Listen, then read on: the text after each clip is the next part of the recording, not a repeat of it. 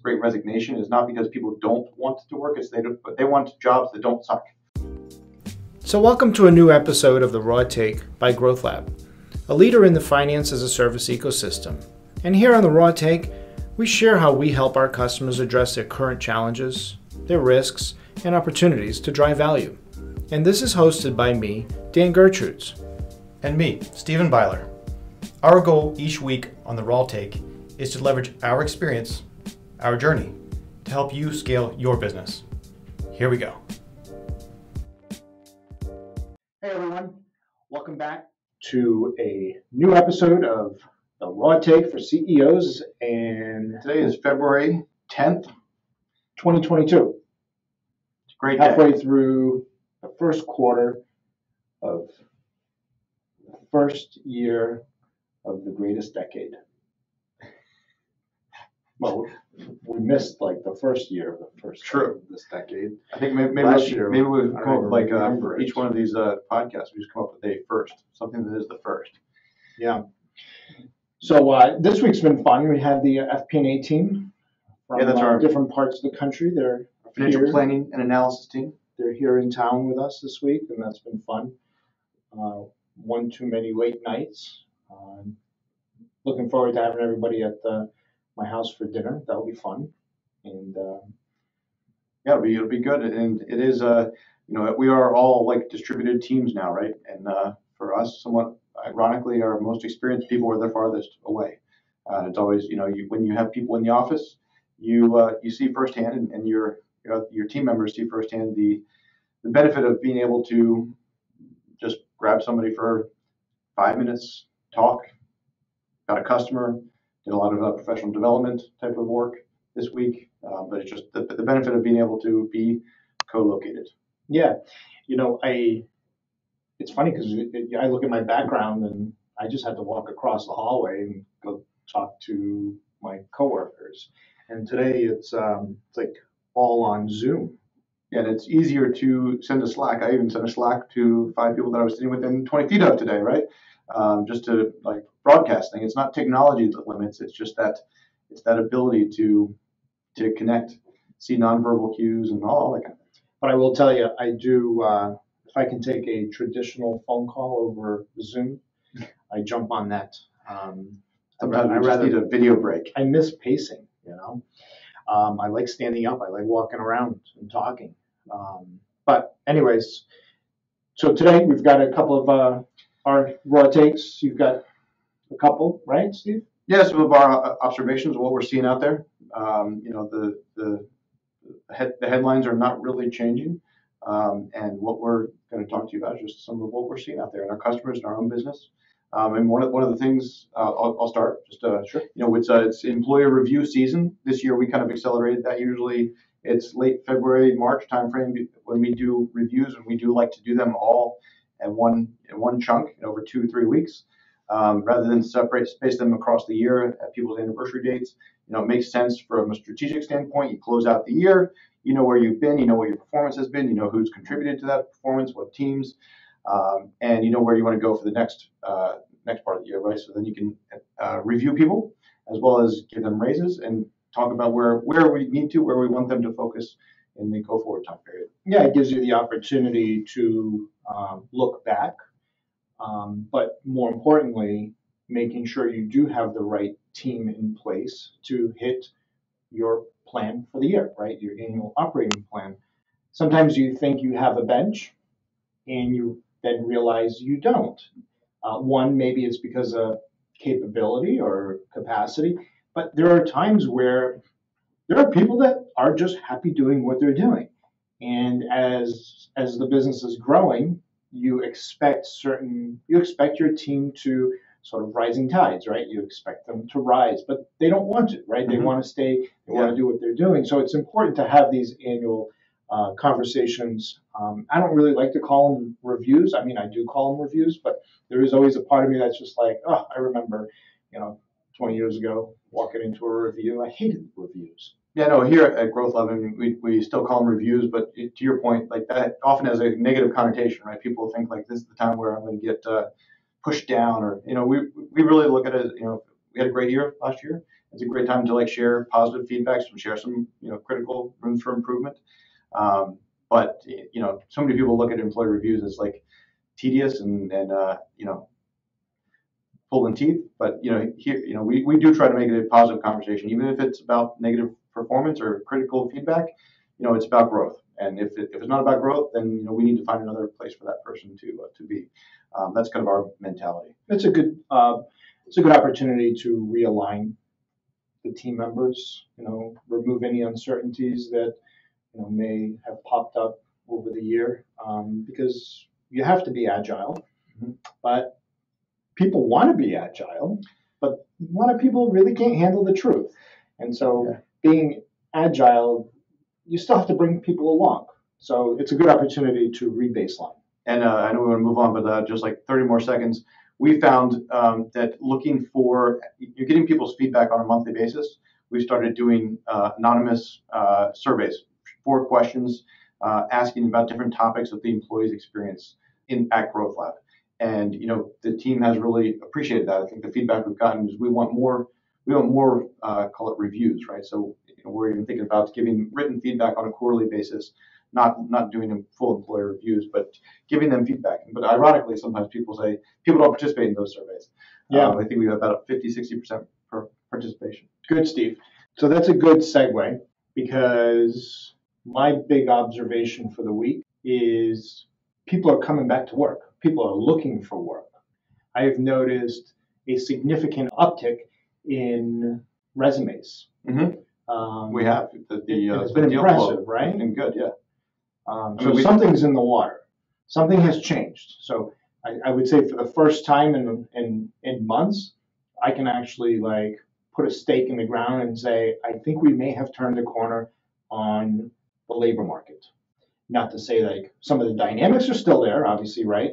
Uh, there's obviously this, yes, obviously there is wage pressure to the upside, um, but finally there's a supply right?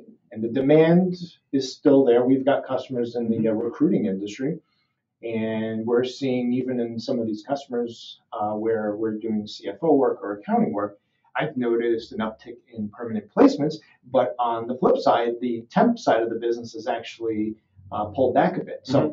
Um, yeah, I'm stoked for that. Yeah, I think one thing there that, uh, that you know we, we are seeing a big uh, kind of uptake in uh, the volume of resumes and, and relevant resumes coming through our, our pipeline, which is which is great.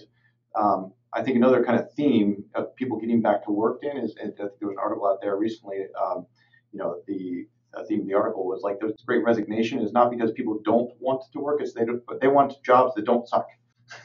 Uh, Allison brought that up the other day, and you know, I think we're seeing that in our applicants, right? Mm-hmm. Some of them are, say maybe a third, or kind of like and late career, end of career, like they're looking for a place to like land all their experience and land for the next few years, right? Land and stay. And they're they're coming from places where they're doing more highfalutin things, and they're like, I just want to come back and help small businesses do small business growth. Well, this you know? this new hire that uh, is uh, starting next week for us, um, you know, I asked her. I said, "Wow, you, you've been at the same company for 11 years." And she turned to me and she said, yeah, but you know something? If you actually add all the damn overtime I'm doing, it's more like 15 years. Right. And I was like, oh, that sucks. Yeah, and she wants to find a job where, you know, she's not working so many hours. So I am stoked. I, you know, I'm stoked to finally feel like there is there's finally an, an, increase in the pipeline of applicants. Yeah, no, uh, across the board. feeling, right? It's a great feeling. And it's, uh, I believe, even in the numbers, we're seeing unemployment claims uh, drop uh, week over week. That feels good. Mm-hmm. People are sort of dealing with, no longer dealing with a pandemic, right? And maybe dealing with something a little less um, endemic, right? Yeah, and it's going to be here for a while. Yeah, we've just sort of learned how to manage and live through it. Uh, it was this week that another team member uh, tested positive for COVID here at Growth Lab, but yet we sort of look at each other and it's just like, okay, it is what it is, you know. Um, now, there's still a lot of illnesses out there because um, I think it was in the month of January we had two people here at the company that do not come to the office, but they're critical members of the accounting leadership. Yeah. And both of them were out cold for a week, a week and a half each, right? And plus dealing with the consequences at home. I mean, in the business network and the personal network too, you got people that have uh, dodged it for two years, two plus years, and now you know now it's uh, you know the pin is pin is uh, dropped. Yeah, I mean, I, my last, I guess my last point on this observation, it's great to see an uptick in job seekers. It's a great to be as an employer feeling more confident that because um, the revenue, the cust- our customer demand is still there, um, but it, it, feels good that we can actually continue to pursue the, the customer demand, especially new demand, um, because sure. we have a pool of great applicants um, that we can pick from. And uh, I, even this week or in the last three weeks, we've hired three people. So we're stoked. I'm excited about that. Now, I will add this is the last thing I want to add about this topic, Steve. We're fortunate.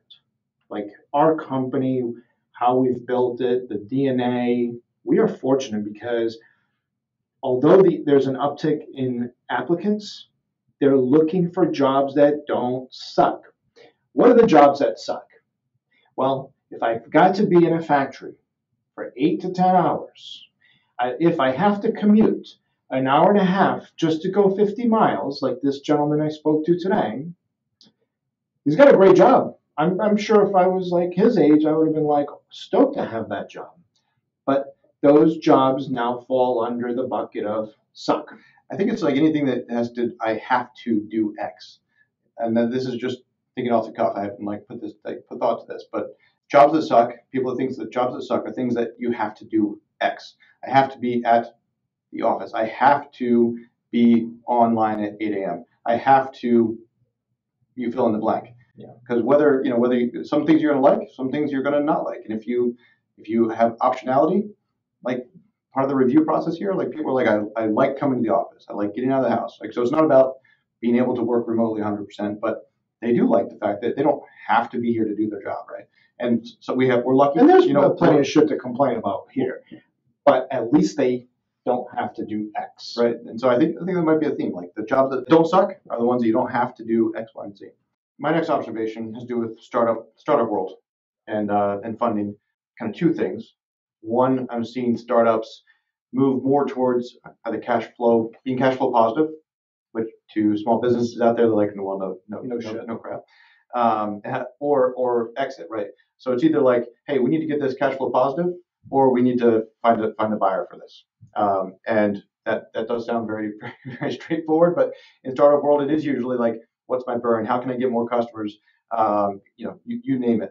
Uh, and I'm seeing the little turn both in uh, across the board. Some early stage startups, some a little more mature, um, making making major changes to their their team, their structure, so that they can, you know, in 2022 get to cash flow positive and or find a way to uh, exit the business. Yeah, I, don't have a crystal ball, and I've I've said. I mean, I remember two years ago I said, oh, this might be the end of like the big boom in startup funding. Right, and obviously it wasn't. Right, Q2 was a little bit of a shit show, but then in Q3 it all came back in 2020. But I also think nobody then expected the government to actually get their shit together and you know do what they did, which was great. They needed to do it, especially in that environment, political environment, and the you know the pandemic. Um, but you know, the, my next topic is going to be about inflation. So let me just caveat this by saying, but now that we're living in the world of like eight percent inflation, that's here to stay, and it's the highest it's been in 40 years you do expect risky assets to readjust pricing expectations. Mm-hmm. So there is going to be a risk trade. It's just a question is it going to continue is it going to push deeper into the startup world because we're seeing it whether it's in crypto mm-hmm. Uh, in tech stocks ipos i mean all of the ipos that went out uh, you know all these unicorns you know all the all the free money was already taken off the table by uh, you know the, the original investors not much left in the public markets yeah so I think I think for like startup venture money, I think we'll still see a lot of venture deals.